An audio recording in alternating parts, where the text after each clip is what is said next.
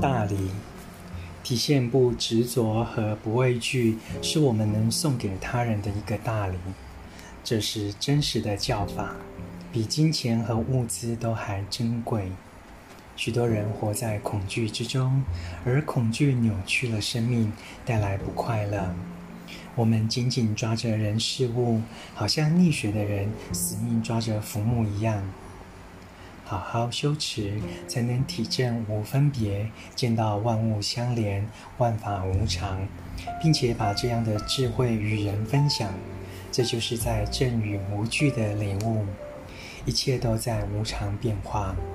这一刻过去了，那个人走开了，但快乐还是可能延续的。晨读一行禅师怎么爱？